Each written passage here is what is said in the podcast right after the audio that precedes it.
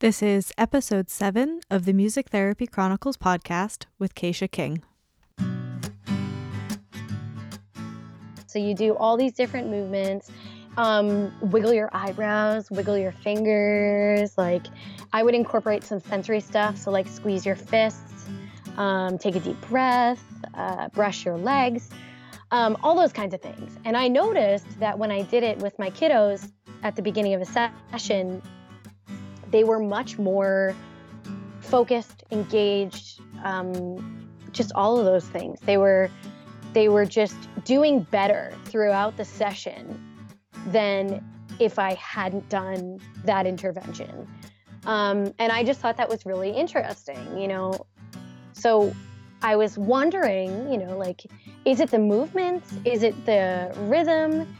Is it something else? Like, what is it? So I was interested in that. And then when I had the opportunity to do this study, I was like, well, I might as well do that and think about how do these motor movements, how do the does the rhythm kind of in, work and is it actually having an effect or am I just thinking that it has an effect?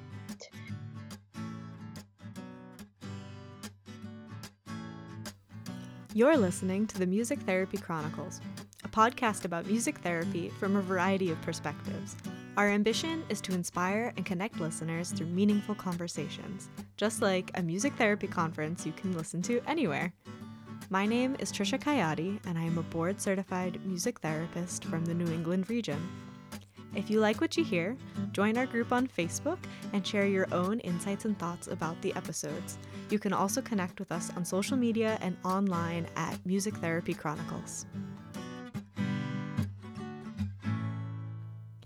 Welcome back to the Music Therapy Chronicles podcast. In this episode, I talked to Keisha King about her current graduate research studies and what she found, which is pretty cool. She did a study on inclusion and a study on rhythmic motor movements and their effect on the brain. And I think that uh, as a clinician, once you hear this information, you'll definitely want to integrate it more. We also talk about using music therapy in uh, generalized settings and how to encourage other professionals to use music therapy uh, in their daily interactions with our clients and how that can benefit them.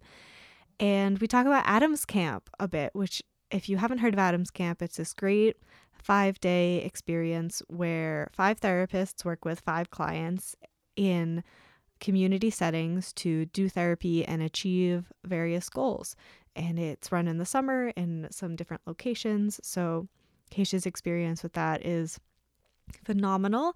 And I hope you enjoy hearing about some of the things she did, some of the things she experienced as the therapist working with other therapists, and just the beautiful transitions, changes, growth that happens when you're able to work with a client that closely for even such a short period of time.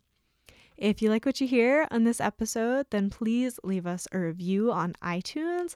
The reviews help this podcast to be more visible so more people can find it, hear it, join the conversation. Also, feel free to join our Facebook group. Just click join group and I will accept you uh, and have that be a space where you can also continue the conversation about these episodes, what your thoughts are, people you want to have on the podcast, anything like that. And finally, if you or someone you know is interested in being on the podcast, please send an email to feedback at musictherapychronicles.com because I'd love to have a long list of guests ready to go so more of these conversations can be put out into the ethers and we can all learn from each other. So, without further ado, let's get into this episode with Keisha.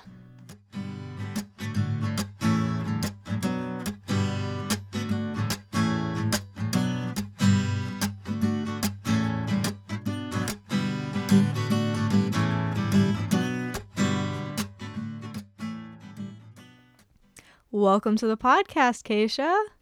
Hi. Happy to be here. Thanks. Thank you for uh, making the time to be here with us. I know you had a hectic day with the end of the school year and everything. Yes, definitely. Awesome. Yeah. So, um, to start us off today, can you tell us a little bit about yourself outside of music therapy or outside of um, your music therapy professional self? Sure. So, um, I, what is there about me outside of music therapy? I get that a lot.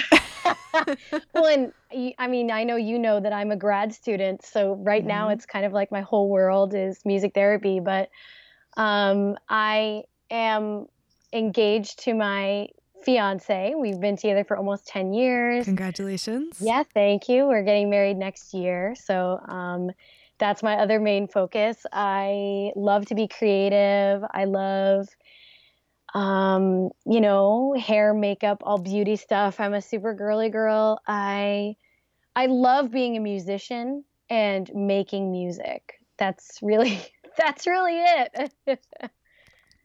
awesome. So how did you or when did you find out that music therapy was your calling and how did you get into it and what is your journey from then to now? So um, it's kind of a funny story. Well, I think it's funny. Um, I didn't hear about music therapy until I was already a senior in high school.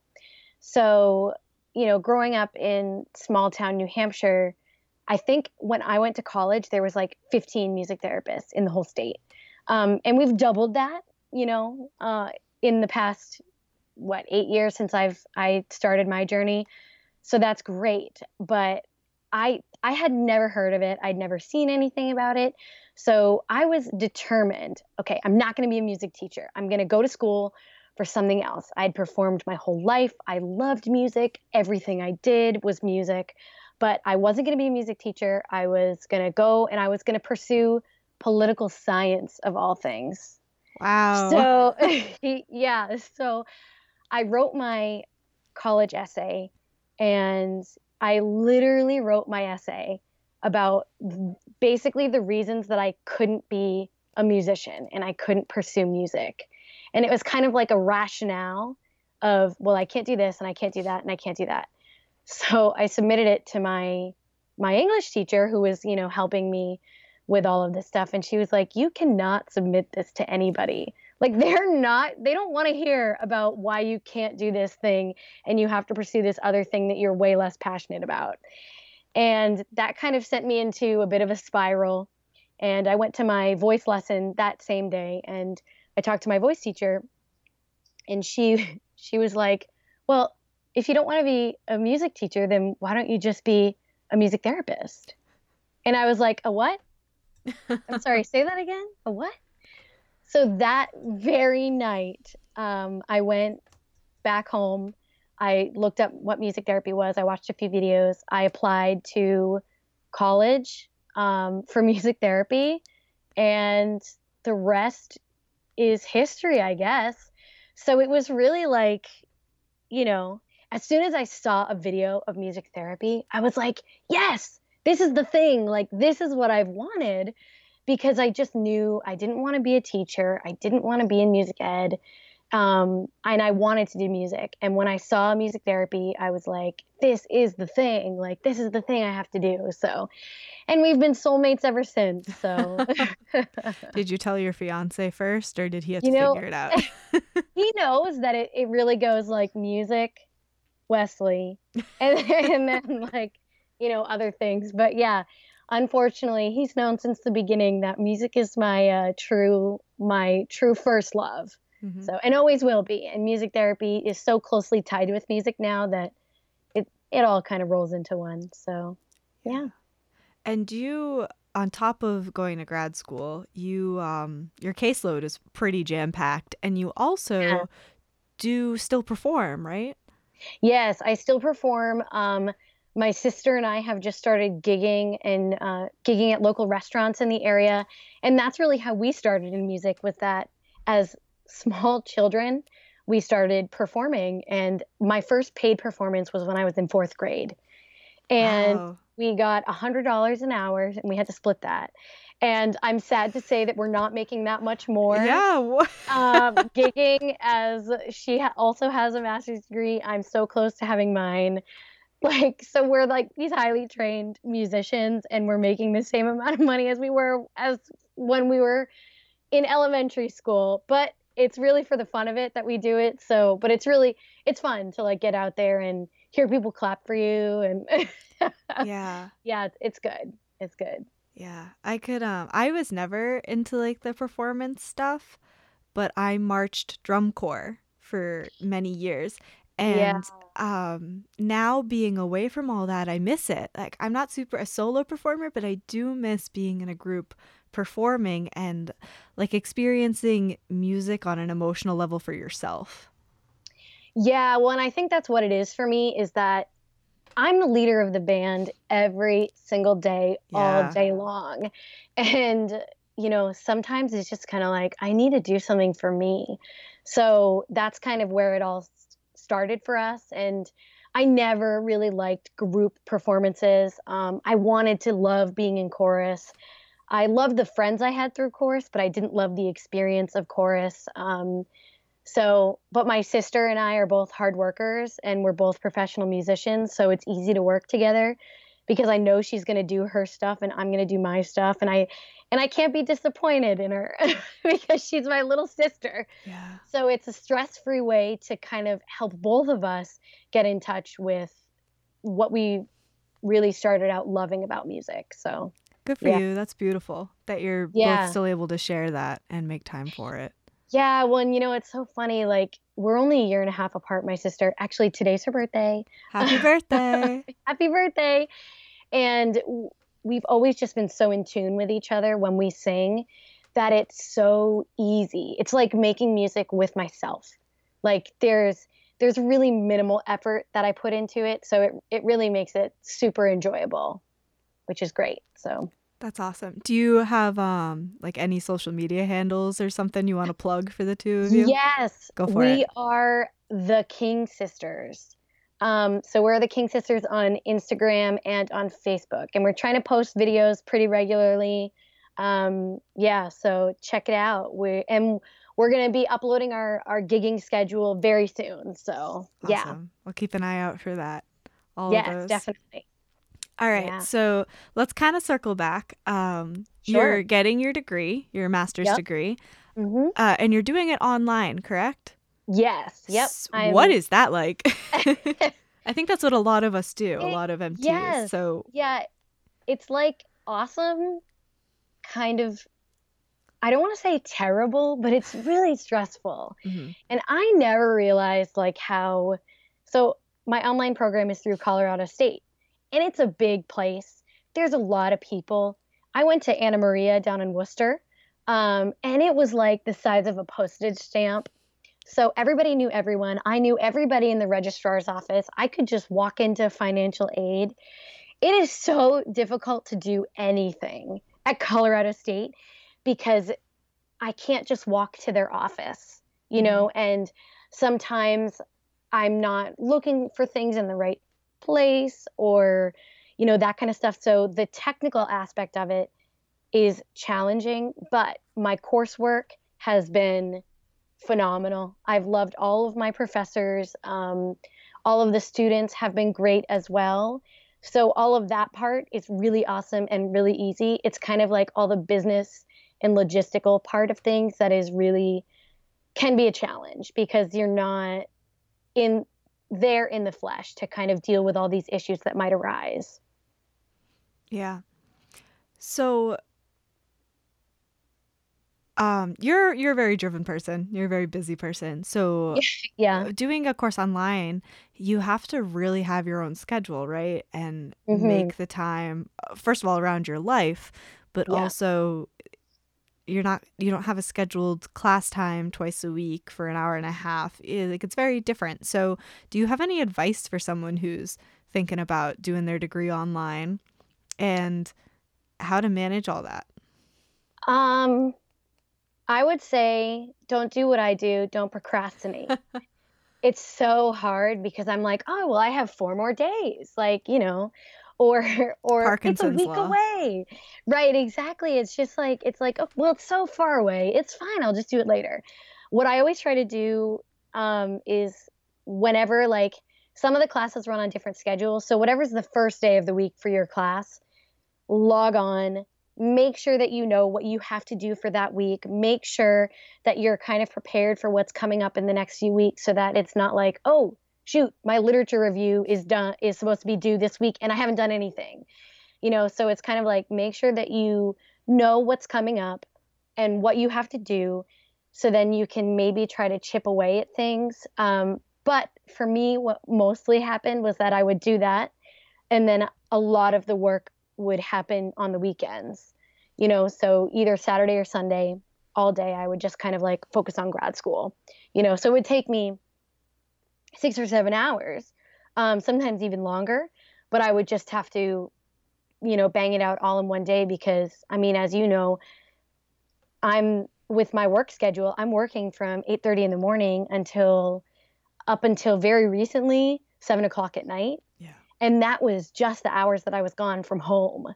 So then it's like I have to come home and I have to make dinner and I have to like sleep and eat and shower and take care of myself. So I just didn't have time. Um, yeah, so that's what I would recommend is try to break it down. Um, but if not, then just try to devote a day to all of your work and get as much done as you can. So, yeah, yeah that's how I've done it. Kudos to everyone out there who either has or is currently doing that, balancing full time work and going back to school because I can't imagine. oh, me right neither. Now. And then I think about like the the people who have kids who try to do oh, this. Oh gosh. yeah, like oh my god, how do you find the time? like it's ridiculous. So yeah. yeah, definitely kudos to everybody who's doing it. Keep fighting the good fight. So yes. Uh in your your uh wow, brain brain block in your degree, you this past semester, past year, you did a research study and an independent study, or is there a different terminology? But you did two, correct? Yes. Yeah, well, so I've actually done three in the past year. Oh, wow. Because apparently I'm insane. But so last spring, I did a small study about music therapists collaborating with speech um, language pathologists, which was really interesting. And that was kind of like an online survey, um, qualitative, uh, it was mixed method study. Um, and that was really interesting. And it was kind of, you know, it was basic. It was kind of the first thing I'd ever done like that. And it was like, do music therapists and speech language pathologists work together? And if they do, how does that go? Um, and it actually goes pretty well in um, at least in my experience. And sometimes there's some tricky things to navigate, but that's really it. So I did that one last spring, and then this spring semester I did a an independent study on music therapy and its role in inclusion. And I also did a research study on the effects of rhythmic motor movements on cognition and executive functioning, which was um, basically the coolest thing ever and it was just really awesome and yeah i like i was so invigorated by doing the actual research and doing like the active the active part you know like sitting down with people and doing the control and the intervention and then seeing their results and then you know like quantifying all those numbers. I was just like oh my gosh this is amazing like I want to do this all the time. So yeah, it was really cool. So um, walk us through that. How the research study went, what you did, the interventions you sure. used, all of it. Because um, sure. we talked about it briefly, and it's it's pretty yes. pretty cool stuff that you found. Yeah, I thought it was pretty cool. So so I kind of got interested in this topic because um, in the fall I'd heard this really cute song by um, Stephanie Leavell. Um, I don't know if you're familiar with her. She runs the uh, like music for kiddos website yeah. and Facebook page. And she had this really cute song and she called it a seated movement song. And I was like, a what? A seated movement song. So it it's really simple. It goes like this. Move to the beat. Yeah, we move to the beat. We move to the beat. Uh-huh, we move to the beat. And then we do like clap your hands to the beat. Clap your hands to the beat, etc., etc. So you do all these different movements um, wiggle your eyebrows, wiggle your fingers. Like I would incorporate some sensory stuff. So like squeeze your fists, um, take a deep breath, uh, brush your legs, um, all those kinds of things. And I noticed that when I did it with my kiddos, at the beginning of a session, they were much more focused, engaged, um, just all of those things. They were they were just doing better throughout the session than if I hadn't done that intervention. Um, and I just thought that was really interesting, you know. So I was wondering, you know, like, is it the movements? Is it the rhythm? Is it something else? Like, what is it? So I was interested in that. And then when I had the opportunity to do this study, I was like, well, I might as well do that and think about how do these motor movements, how do the does the rhythm kind of in work and is it actually having an effect or am I just thinking that it has an effect? Um, so yeah, so that's where it started. So I did some research. I found some really promising research on rhythm and how it affects the brain, music and how it affects the brain, and also movement and how it affects the brain.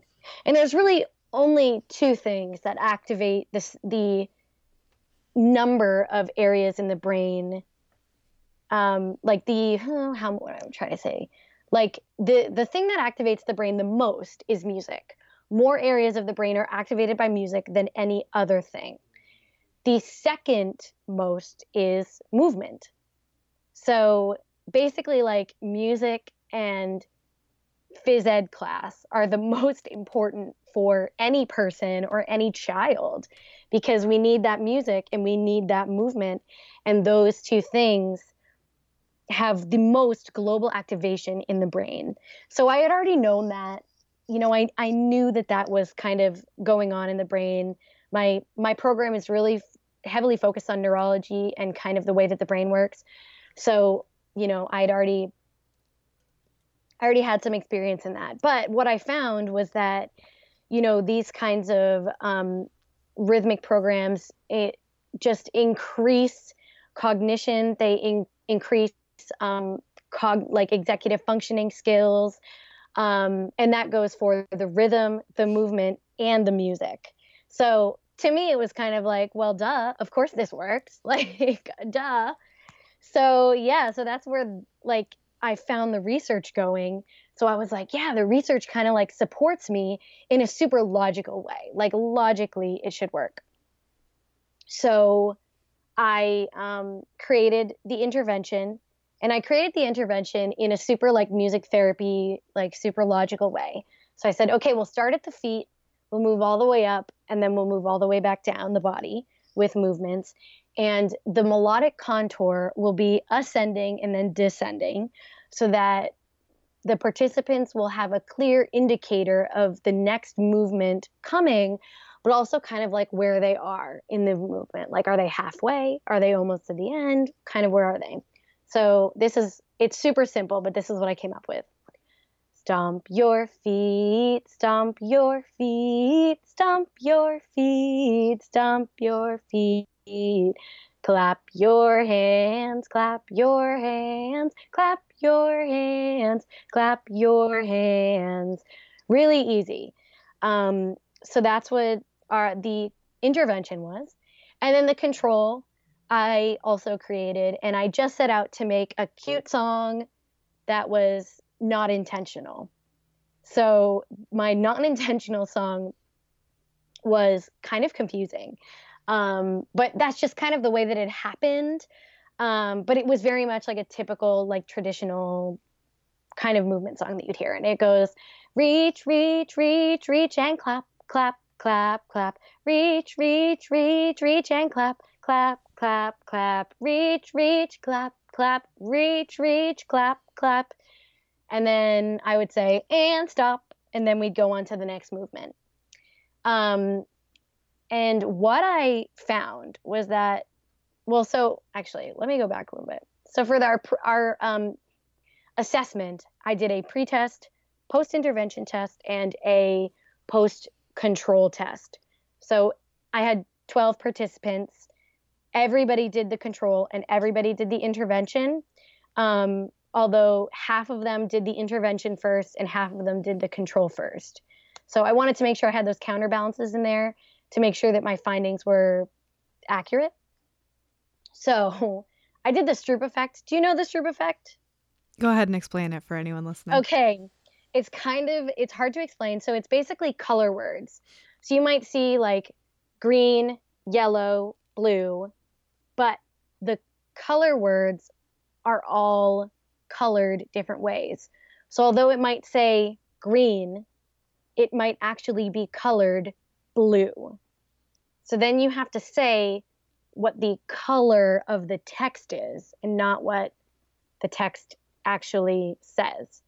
Um, and that really tests your ability to weed out unnecessary information because what the actual word is is the unnecessary information and the color of the word is the important information and those are that's cognition that's executive functioning skills um, that's all of those things that you're that you're working on when you use the Stroop effect um, so everybody read 10 words and it would take about um, like 10 seconds on average for people to do the pretest for the post intervention test, it took about two seconds less.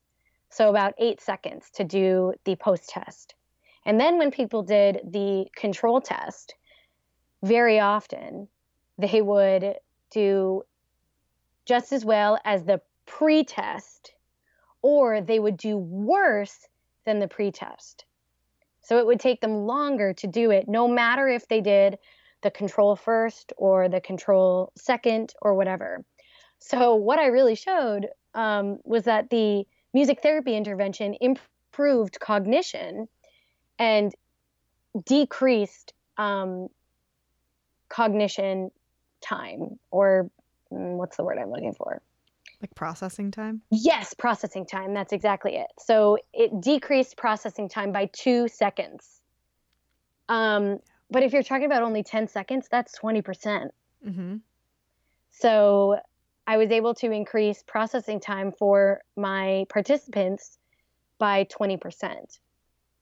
Um, and that only applied to the music therapy intervention. It did not work the same way with the um, control. So, like, what? That was amazing. I was so excited to see that. And um, go ahead. Oh yeah, no. Well, so my professor is Dr. LaGasse, who is um, she is officially the editor now of the Music Therapy Journal, and I like lost my mind because when she she gave me feedback for my final report, she says, "This is very interesting. This is a very small study, and I did not expect that you'd get any results." So I was like, "What?" Dr. LaGasse thinks that this is interesting and was unex like did not expect this. Like, oh my gosh, this is so cool. Yeah, it was really, really awesome. So yeah, it's promising. Yeah, I look forward to seeing more of that, more research on specifically that. But I'm super glad that this is recorded and anyone listening to it has your explanation and also a little clip of the interventions because I think for anyone walking into a music therapy session and even a music therapist possibly could see either of those interventions and not entirely understand the difference that they have on the clients. Mhm. Yeah, and and the amazing thing was that I talked to all of my participants after and, you know, this wasn't like crazy, like crazy rigorous. It was just uh, like a class assignment, although class assignment that took me all semester. but, but still, like this isn't, it's unfortunately, it won't be able to be published in any journals, although maybe this is my pilot study. Who knows? Yeah. I say go for it because yeah. obviously you have something. Yeah, right. I know. Like, what? So powerful. So, so, but I kind of talked to everybody, and everybody wanted to know their results everybody wanted to know. And when I talked to them about it, they said, yeah, the music therapy intervention. Well, actually, everybody thought that the control was the music therapy intervention. Oh, and when I and I said, why? They said, well, because it was more complicated.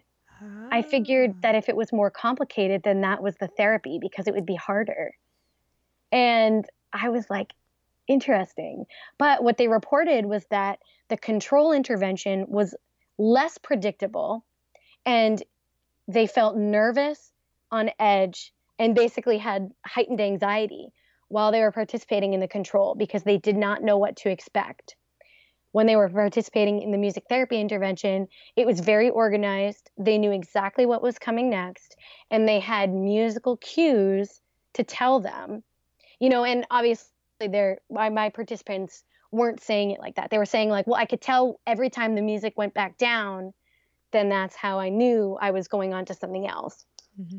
So they reported that they were able to you know, part, focus on the movements and you know kind of just follow along and they didn't have that anxiety and it it really made me wonder like what also what what aspect or what role that plays in my research as well it's like maybe a lowered anxiety like state of anxiety also increases people's ability to basically think clearer. And I feel like, you know, as humans, we all, all kind of know that. And I haven't done research on any of that stuff, but coming from my own, you know, personal experience, I can say that yes, a lowered state of anxiety definitely allows me to work better. So that's, you know, I don't know, it's just like another interesting layer to me, like an interesting layer to all of this stuff because then it's like well. You know, maybe a lot, I mean, a lot of my kids that I work with have anxiety. Um, a lot of humans have anxiety. Um, but we've also got these powerful musical tools. We've got steady rhythms. We've got all these musical cues that we can do. We've got, you know, instruments on our own bodies that we can utilize. So, yeah, I feel like it's like um, peeling back the layers. Like there's just so much that I could kind of dive into here. So it's interesting though. It's exciting. Yeah. And all the thought you put into the actual intervention about the rhythm and the way the melody moved and everything, those are important things for us to keep in mind when we're designing our own interventions. And now we have evidence that of of how specifically important those things are and how effective they are. Right, right. And I mean my thing is that yeah, my my music therapy intervention that I created was completely straightforward. It was simple. It does the job. It's thoughtful. And it took me 10 minutes. Mm-hmm. You know, it doesn't take a lot of time, especially when we have all of this training. You know, we have all this training for a reason. And that's why, you know, not just anybody can go and do music therapy. And that's what we need to show people and demonstrate the most uh, recent episode that came out of this podcast was about advocacy. And mm-hmm. this is a great example of why a music therapist, it's so important to have a music therapist. Yeah. For yeah. doing, even if it was a music therapist, you record this song and you put it out into the universe. Um, but there's there's so much intention behind mm-hmm. what you've created that someone with different training would create something with a different intention, but it wouldn't achieve the same thing.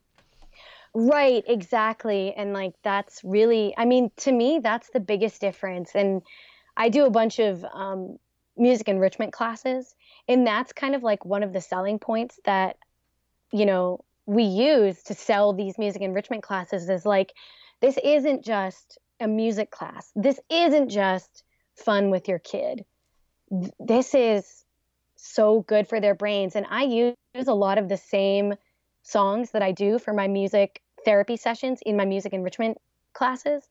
Really, the only difference is that I'm not tracking goals and I'm not writing goals, but I know the age group that I'm working with. I know the, the skills, you know, thinking from a developmental level, what's appropriate for them. And then that's what I do. But because I'm using my music therapy songs, the t- intention is still there. I'm just doing it with kids who don't need me to write a progress note about them. You know, mm-hmm. it's just kind of like, let's go in, let's have fun, like let's play stop and go on the lollipop drums, and then let's play with some scarves, and then you know that's it.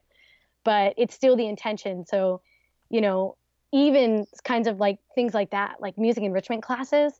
I mean, I think music therapists should be doing all of them because we have so much to offer. We have so, and so many kids in the United States participate in these kind of community programs. You know, so many moms bring their kids to enrichment programs. It's kind of like, you know, let's kind of squeeze as much as we can out. We can make it affordable. We can make it enriching. We can make it so, so beneficial. Um, yeah. And we can make it intentional. Yeah, well said. Thanks. yeah. And I mean, from my perspective, I know some people are super into documenting and data and those those kinds of things that's personally not my jam. So the idea yeah. of being able to lead basically a music therapy session but an enrichment session and do all the fun things and put the thought into it and know that you're doing great work but not necessarily have to write a progress note regularly. Mm-hmm. that sounds like the best of all worlds to me. Oh honestly it's my favorite thing. If i could do music enrichment groups every day all day i i honestly would. Like i would and i I love seeing my clients progress. And yes, data shows that. Yes, progress notes notes show that. But what really shows it is what's happening in the session. Mm-hmm. You know, seeing how my clients are reacting in the sessions, um, that's where the progress actually happens. And if I'm concentrated on taking data, I'm not in the moment with my client just in awe of their progress. Yeah. I mean, well said.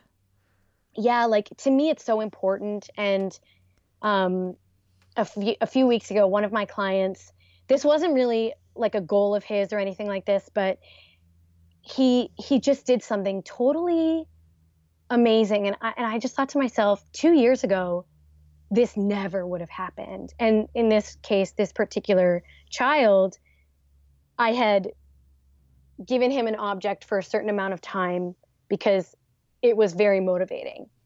And he gave this object back to me before the timer went off.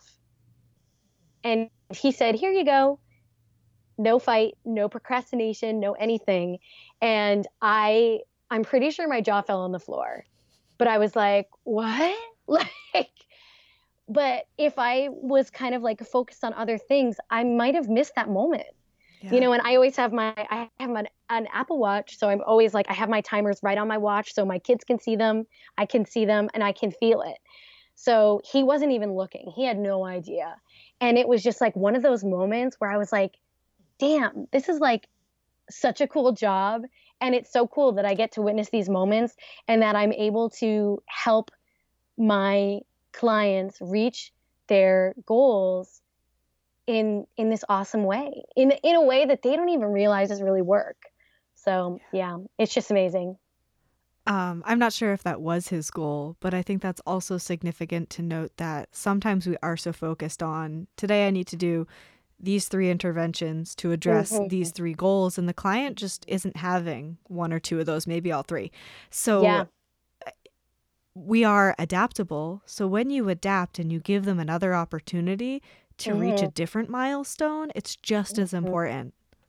Right. And there's so many things that are really hard to properly document and properly word. Yeah. And I feel like executive functioning skills, social skills, so many of those super, super important things are really hard um, to document. But to me, like a lot of those things like a lot of these moments that happen in in sessions especially because my caseload is primarily um, kiddos who are on the spectrum there's so many of those like executive functioning skills where it's where i think to myself that took planning.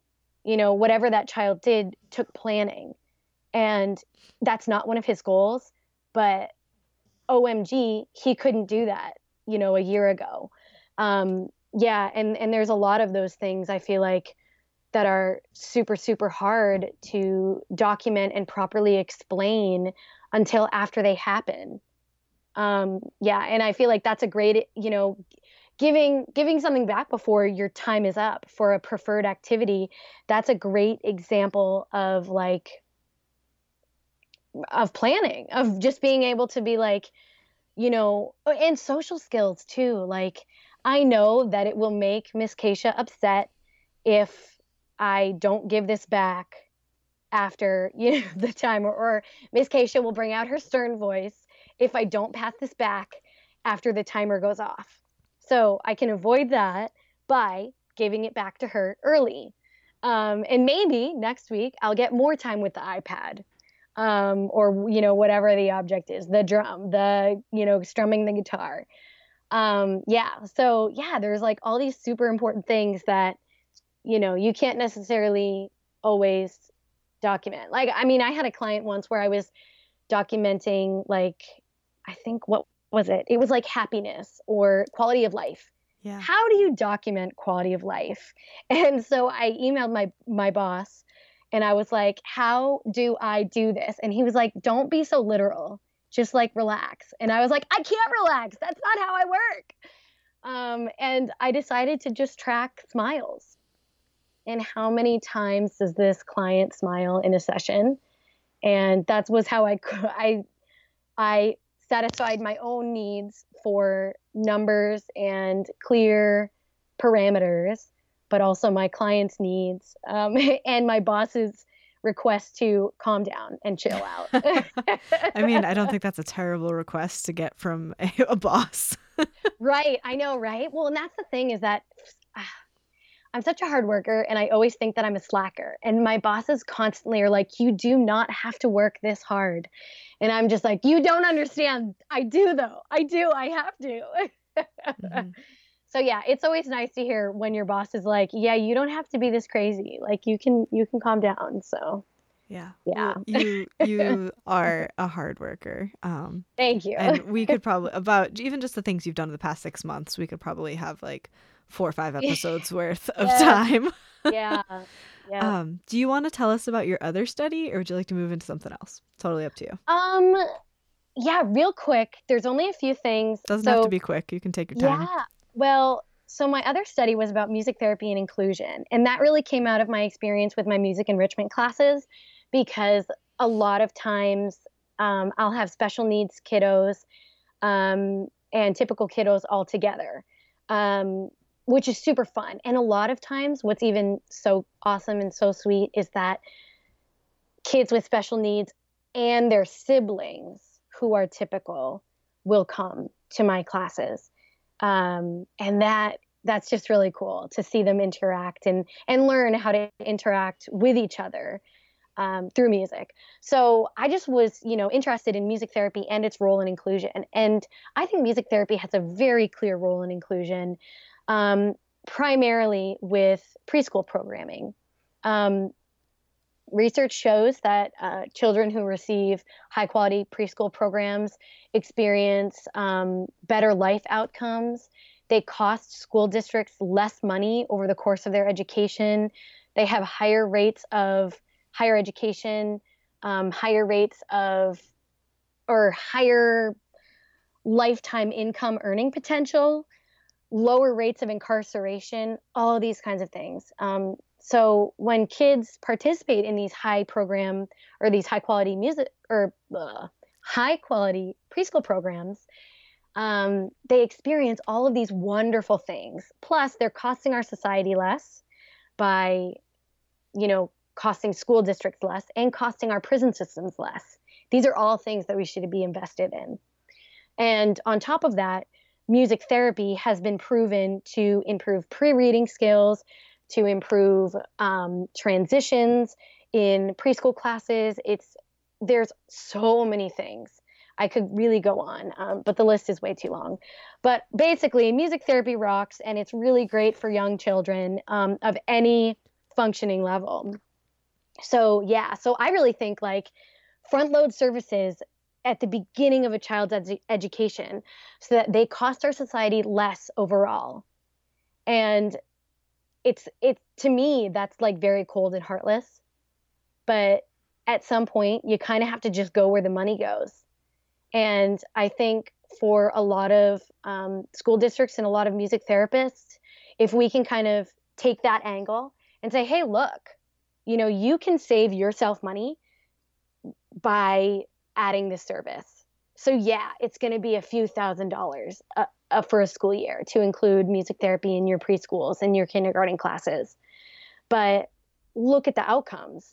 And when your school has higher rates of kids going to college or lower rates of kids having detentions and suspensions and all of these things, you can now say, like, well, look at all of these things that we do for our students and how well they're doing.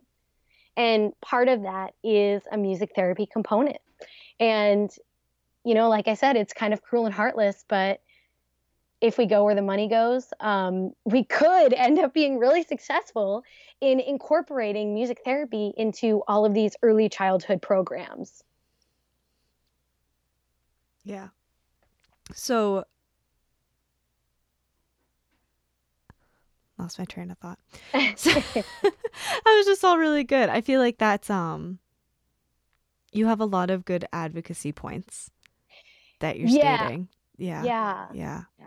That are well, awesome. it's it's advocacy, but it's also like, hey, look, this is logical for everybody. Mm-hmm. And it's it's great that music therapy is awesome. That's awesome. It's so great. It's a great profession. We all know it. But at a certain level, we have to appeal to our whoever our clientele is. We have to encourage people to buy into our service. And I think like, hey, we can save you money. Like we can improve these outcomes. And it's so silly. It's ridiculous. Like, um, I mean, this is my personal opinion is that people have a hard time investing a lot of money in social programs. Mm-hmm. You know, it doesn't make anybody any money, the, these kinds of social programs. Um, but there, there is potential for saving money. And that's something that people are invested in. Um, and if we can just kind of like play into that, because people don't necessarily want to invest money into all of these other services and all these other other things. So, yeah, it's hard. It's hard to like, you know, I. It's hard to explain where I'm coming from, but it, I don't know. It just it all makes sense to me. Yeah, I get what you're saying. Yeah, like it all goes together, and like we can advocate and do the best for our our clients and our our communities, and at the same time, we can also provide a service that will help school districts in a financial sense. Yeah, I think that's something that we don't talk about a ton as a profession, and that's a great big picture explanation mm-hmm. for why music therapy is so important. Because when people ask us, um, from my personal experience, when I'm asked or when I listen to someone else answer why, why music therapy, mm. why is it important, why do we do it, blah, blah, blah, it's easy to say, you know, the client does this. And obviously, we focus on the client a lot, but to be mm-hmm. able to provide that bigger picture um, and for the people who need the numbers to get them on board, that's a great example of why music therapy is so important. Right, exactly. And um, I'm definitely kind of like a big picture thinker when it comes to music therapy. Um, this past November, I just completed my neurologic music therapy training. Um, Congratulations. Thank you. Talk about like more hard work. Like on top of all this other stuff, I'm like, I'm going to go do this training. Mm-hmm. Um, yeah, so I did that. But the reason that I'm so passionate about neurologic music therapy isn't necessarily all of the principles. I don't really use a lot of that stuff, although it's always kind of in the back of my mind and in the way that I work but it's really about the research. You know, like neurologic music therapy has some really, really great research and it's quantitative. It's got the numbers, and numbers are where it's at. And that's unfortunate that people can't look at, like, wow, look at what we're doing for these people in hospice care or in nursing homes or whatever. But numbers are so powerful in our society and we have to appeal to society. Um, yeah, so I guess I am a big picture thinker when it comes to this kind of stuff because I want everybody, I want all music therapists to be successful and to make money so that we can live. And I've seen way too many conversations about music therapists who say, I'm not paid high enough. Like mm-hmm. I I can't support my family. Like my my spouse always has to be the breadwinner or you know like i'm in my mid 30s and i still have to share an apartment with a roommate or whatever. And it's just like, we shouldn't have to do this. We should be able to live comfortable lives um, doing this amazing job that we do. And yeah, like we've got to kind of chase the numbers and go after these things that appeal to those who are maybe not as sensitive and not as invested in um, quality of life and that kind of stuff because we need to get off the ground. And then once we get off the ground and we start, you know, kind of living more comfortably, being able to pay off our student loans in a reasonable reasonable amount of time, then we can kind of say, "Hey, look, we know that it works for these other things. Now we really want to focus on the things that make us as music therapists happy." That and that's quality of life. And that's, you know, listening to people talk about their feelings and drumming their, you know, like drumming their sorrows out and that kind of stuff because it's all valid, but it's not all important to everybody. Yeah. Um, I think as a profession, we're we're kind of a specific breed. You know, there's there's different aspects of music therapy. There's the research and being a professor and um, mm-hmm. being a clinician, and there's a bunch of different populations. But as a whole, the word sensitive really stuck out in what you said, and it's true that as a profession, we are kind of a sensitive commodity, and it's mm-hmm. it's mm-hmm. sometimes difficult to communicate with the person who's delegating where money goes for the year. Yep. And, you know, okay, well, it could go to you, sensitive music therapist, or it could go to a different thing that we already know is backed by, not that music therapy is not backed by research, right. but it goes to this other thing that is yep. recognized more significantly right now. Absolutely. Yeah. And I think that's kind of where we have to be a little bit we have to shout our worth you know it's kind of like and i started doing this a few years ago and um, what i started doing was that in sessions to staff members i will often explain exactly what we're doing and exactly why we're doing it. Yeah. And um, i think that's important that you know they understand that this is why we're doing it and that these are the goals and objectives we're working on when we do it so I think it's also, especially with your your first um, study, your intervention, mm, if there's yeah. a day where music therapy, the music therapist doesn't come that day in class mm-hmm. or whatever setting, and the group is having difficulty attending, um, the cognition is blocked, they can very easily uh, recreate that intervention. They can mm-hmm. easily sing that song. It's mm-hmm. memorable, mm-hmm. it's simple, Yep. It's effective. And of course, it's better if you're there to do it. But if you're not there, the, the teachers know what the tool is and how to use it. Yes. And so for my research study, I actually did record the interventions so that there was consistency while I was doing the the study. But that was a huge part about my role my um my independent study about the role of music therapy and inclusion was that we can create resources in conjunction with teachers and speech language pathologists and OTs and all these other people.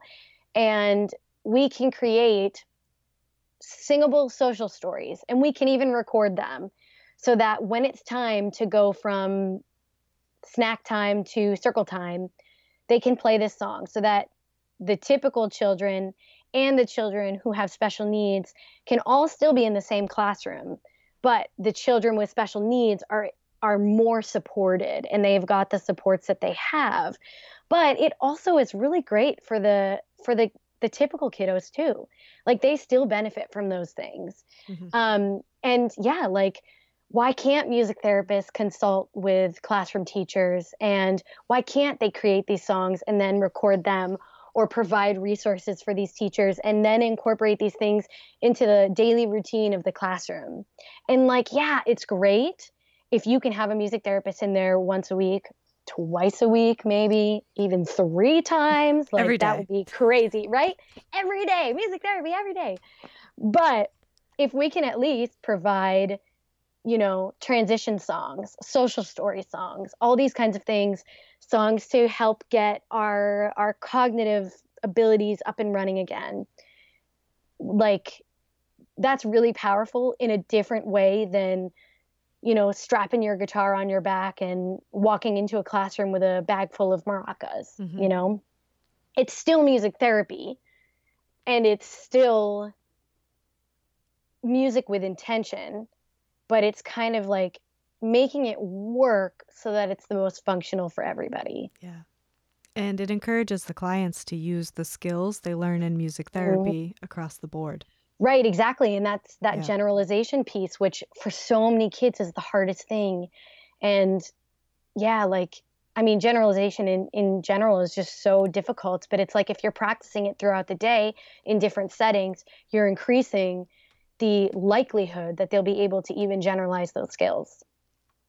Yeah, that's kind of a good segue. Um, tell us about your experience at Adams Camp with interdisciplinary work yeah yeah so um, for the past oh two years so this will be my third year this year i've been um, a music therapist at adams camp new england so i've done two in loon mountain and one in nantucket. And it's about a week until i go to my next nantucket adams camp. Awesome. And yeah being a music therapist at a special needs summer camp is so freaking fun and crazy and insane and hard. And I could probably like go on with all these different adjectives, but the cool thing about it is that I am working with other um, therapists. So I will be working with an SLP, OT, PT, and a special educator. Um, and Adams Camp in particular is a five camper, five therapist, five day model. And then at the end of the week, we present a one hour, um, it's kind of like a mini IEP. It's like we choose two or three goals that we're going to work on for each client, usually chosen by the parent.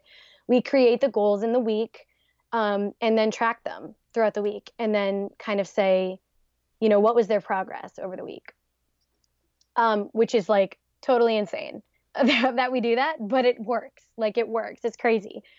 Um, so then we get, you know, we present on the on the kiddos on the last day, and we do all kinds of traditional camp activities. We go to the beach. We go to puppet shows. We go to water parks. We go hiking. Like we do all these things, but we're incorporating all of these other therapies into these activities um yeah and like how do you do music therapy in that kind of setting like how do you do music therapy on the beach well there's so like there's so many things that are going on when you're at the beach. You've got two kids in the water you've got two kids on the picnic table you got one kid who's wildly applying sun lotion and you know like you're trying to shove down like your sandy peanut butter and jelly sandwich like in five minutes while while all the all these things are happening. And then you've got a kid who starts to disengage and maybe puts his head down on the table and won't respond to verbal cues won't respond to any kind of physical cues um, totally just disengaged but you've got that music therapist and that music therapist happens to have her phone and her speaker. And that music therapist happens to know that client's favorite song. And you start to play that favorite song, a recording, and everybody starts singing along. And maybe you even play that song twice. Slowly, you'll see the client maybe pick their head up again, start singing along, and then all of a sudden they're engaged. And really that's what Adams Camp is all about is being flexible and figuring out like how do I do my job but in a non-traditional way. Um, one of the amazing things we did last year with the teens um, was that we created a song. Um, and this song detailed our daily activities. So one of the things that the parents had mentioned to us like on the first or second day was that when the kids come home, they can't tell them what they did at, at camp. You know, so mom says, Oh, what did you do today at camp? And then they say, I don't know. Or, oh, I can't remember. So, what can we do that will help them remember what they did at camp so that at the end of the week they'll remember, but also at the end of the day they can just go home and tell their parents. So, we created a song where they literally sequenced what they did. Um, and it was really simple. It was like, Today we went to mini golf and then we swam in the pool. And then on Tuesday we got to ride on the train. And it was like super simple stuff like that. And to incorporate OT and PT into it, we created dance moves um, to match. So the speech language pathologist helped them recall the information initially every day. Then, as a group, we would all create the lyrics and figure out how is it going to fit into the song and then we would create movements to match. And then at the end of the week we performed this song for the parents. Um, yeah so we literally included all therapy modalities into this one song. And it was just so cool but it was like a non-traditional but also very typical way to use music therapy. You know like i use music therapy for social stories all the time. So that was you know kind of like that but it was just this spur of the moment thing where it was like hey well what if we did this and then the you know the speech the speech um, path was like oh well like i can do this and then i can work on the speech with them and i know that so and so really needs to work on this this particular skill and then the PT might say, and you know what? So and so really needs to work on balancing. So, what if we did a move that was balancing in the song?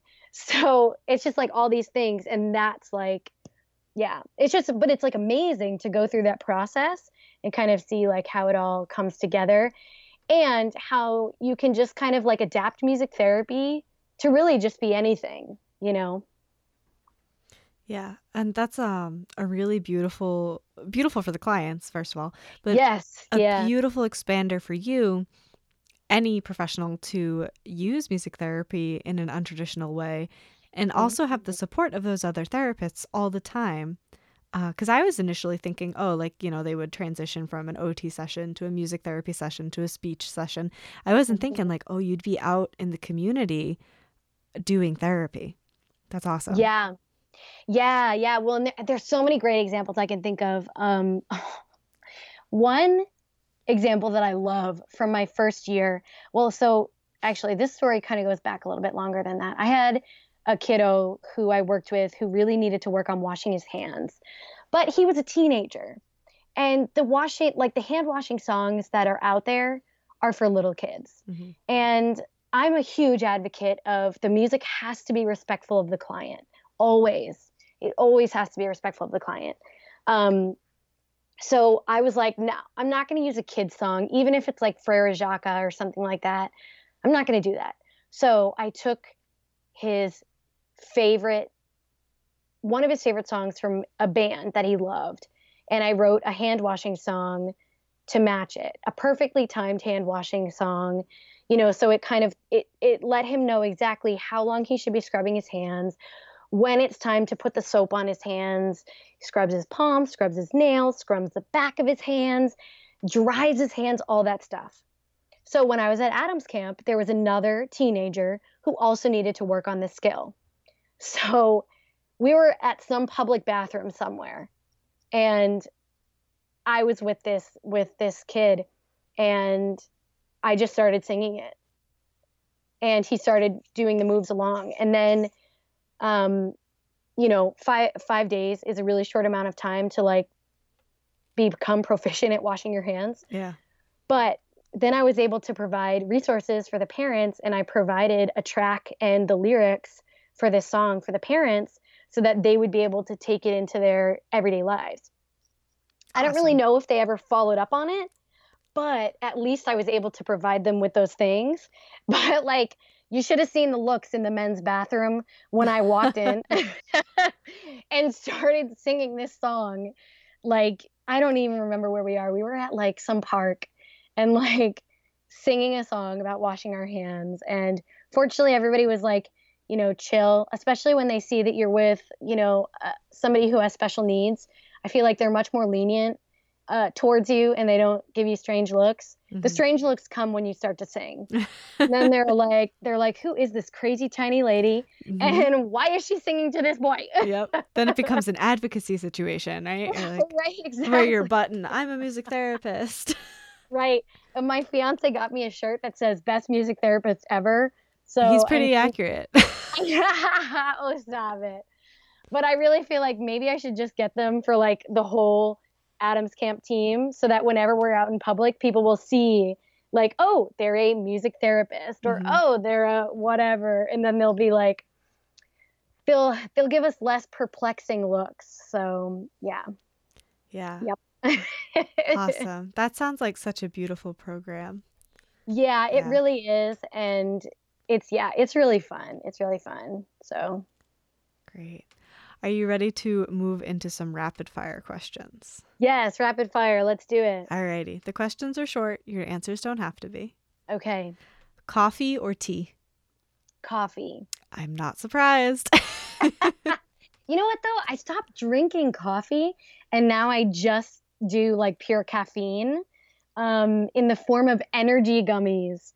Um, Interesting. And yeah, yeah, because ca- coffee and I don't always love each other, but how I mean, often do you have those energy gummies? Because you are uh, honestly, sometimes in my brain, I picture you as the Energizer Bunny. so, so, how often are you fueling up on those? Once a day. Wow. time, and it's the same amount of energy as like a traditional like eight ounce cup of coffee. Mm-hmm. So I think it's just my personality that I'm just like, yeah. like super energetic. So nothing yeah. wrong with that, especially when you're working with the littles. Oh yeah, they they love it, so they feed off of it. Early bird or night owl? Night owl. I'm a super night owl. Something you would tell your younger self? Um, this probably applies to my current self too. Chill the F out. chill, just chill out. Good thing your boss told you that too. So you know right? from like your superior. That. Everybody's like, you're gonna give yourself a heart attack. Just chill. I can't. It's not within my nature, but I'm trying. I'm trying to chill. Everyone's balance is different. That's true. That's that goes true. into this next one. Your favorite self care practice. My favorite self care practice is probably um, doing my nails. I'm a little bit obsessive with my nails. Um, they're a perfect square oval shape called a squoval. Um, I do gel gel nail polish. Um, I take care of my cuticles.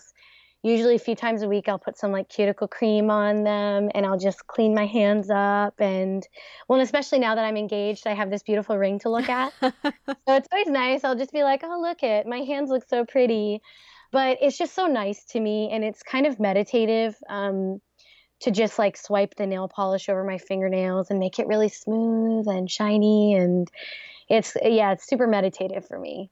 Awesome. Everyone should have a practice like that that's you know. Yeah it's like my knitting like, yeah.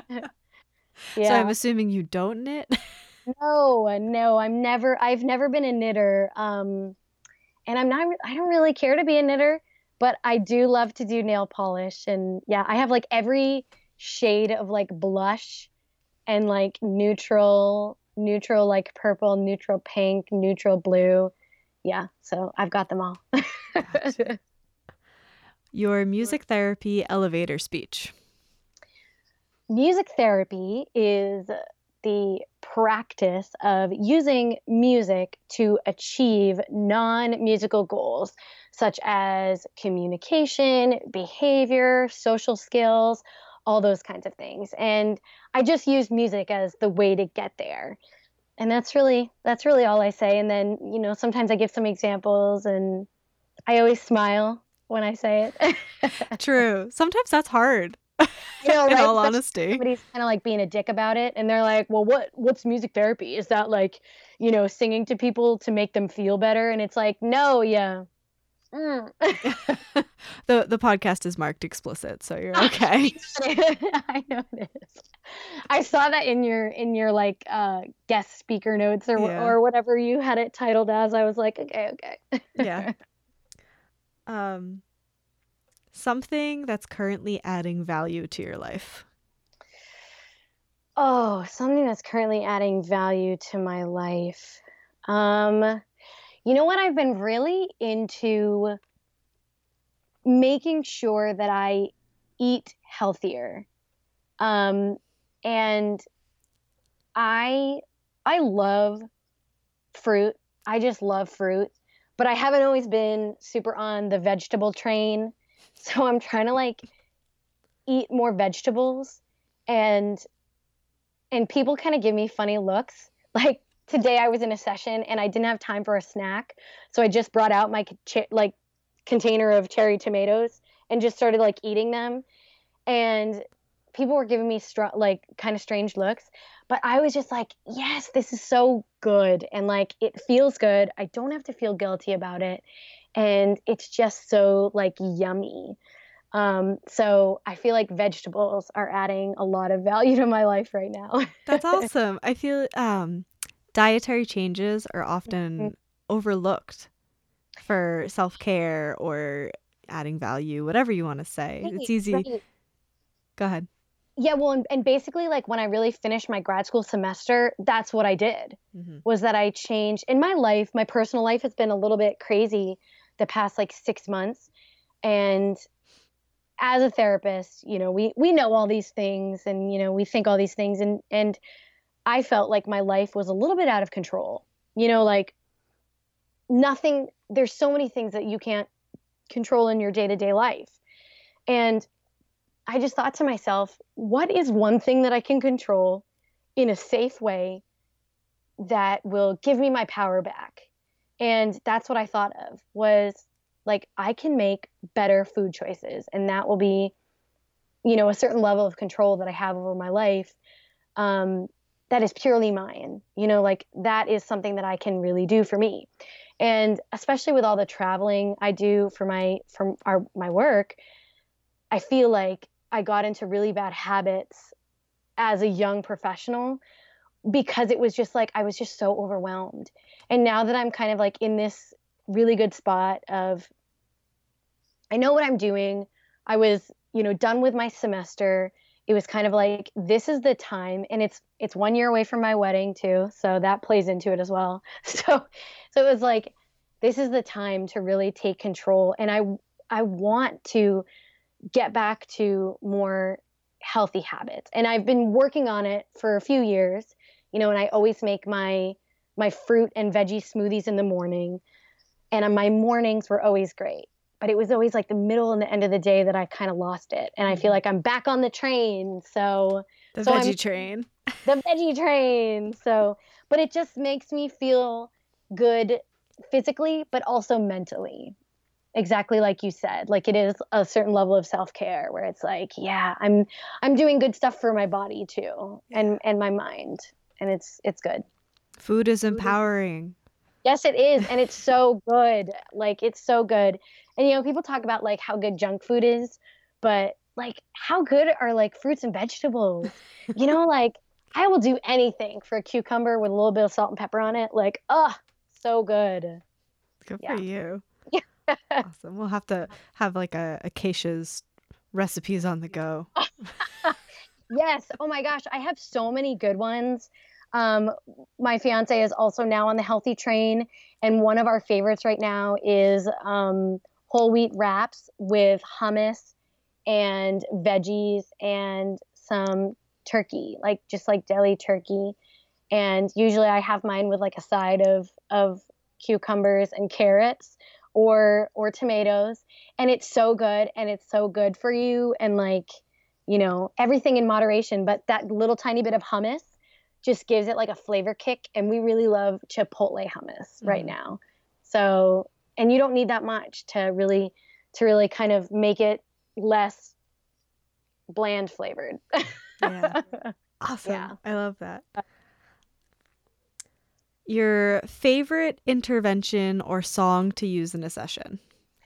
This probably won't come to a surprise uh, or surprise anybody, but um, seated movement interventions are my favorite thing ever. So I've got quite a few of them, some seasonal now, like some seasonal ones. Um, but I really love Move to the Beat by Stephanie Leavell and the warm up song by Rachel Rambach. Um, and I know you know that I do some uh, content creation for Rachel.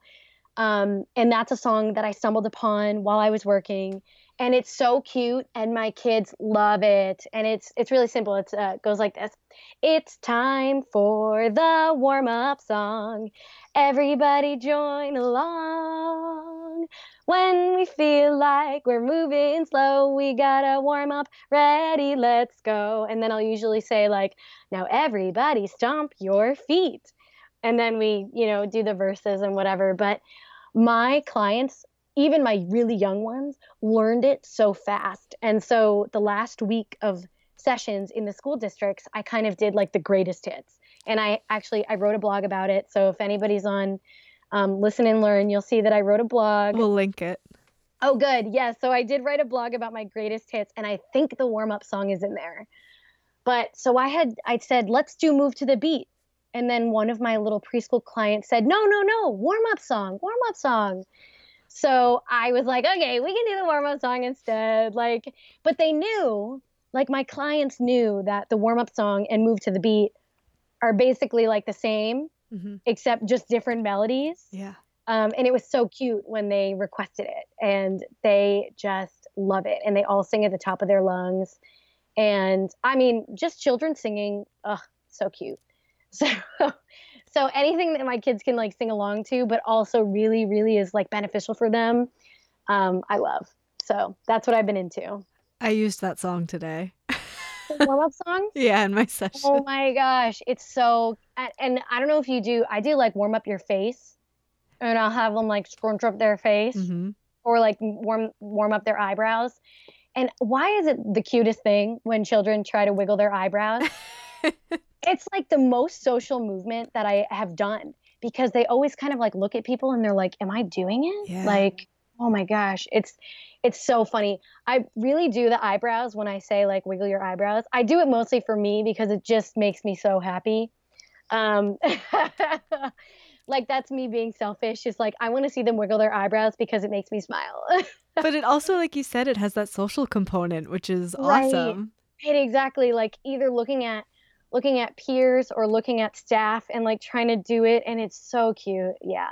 It mm-hmm. is it's a really great social interaction an unexpected social interaction. Yeah. Awesome. Yeah. all right. Where can listeners find you?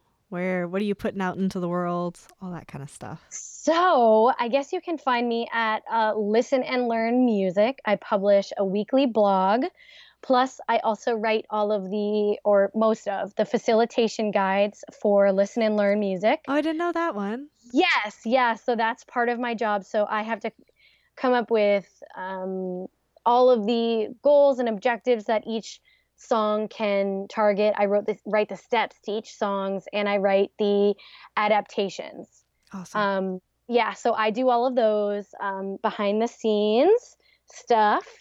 Um, I you can find me on my Facebook page for my performing duet, The King Sisters. Um, the King Sisters in New Hampshire. And um, I think that's about it right now. Um, but that's where you can find me. And of course, um, yeah, I'm sure you can always, I'll, Trisha, I'll give you my contact information. So if anybody wants to contact me, feel free. Cool. cool. Yeah.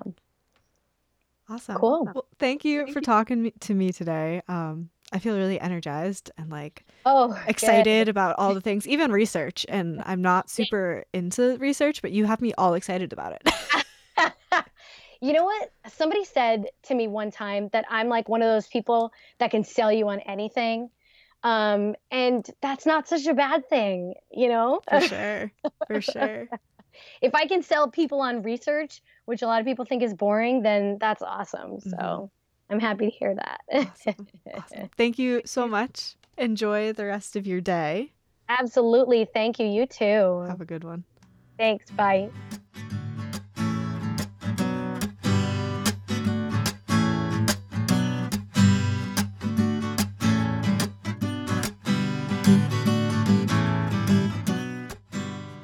Thank you so much for tuning in to this episode of the Music Therapy Chronicles podcast. I hope you got a lot out of that conversation with Keisha. And she is just so energetic. And I could talk to her forever about all these different things that you can tell she's so passionate about all these different avenues uh, that music therapy can take, a conversation about music therapy can take, whether it's advocacy, research, specific interventions, clients, uh, interdisciplinary work, anything like that. So, probably we'll have her back on the podcast again, honestly, because she has great things to say uh, and such a positive light on all of those things.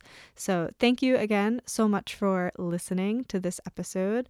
Leave us a review on iTunes. Check us out on social media at Music Therapy Chronicles. Uh, join our group on Facebook to have your own conversation about what you're hearing on the podcast. Let us know what you think. And yeah, we'll see you in the next one.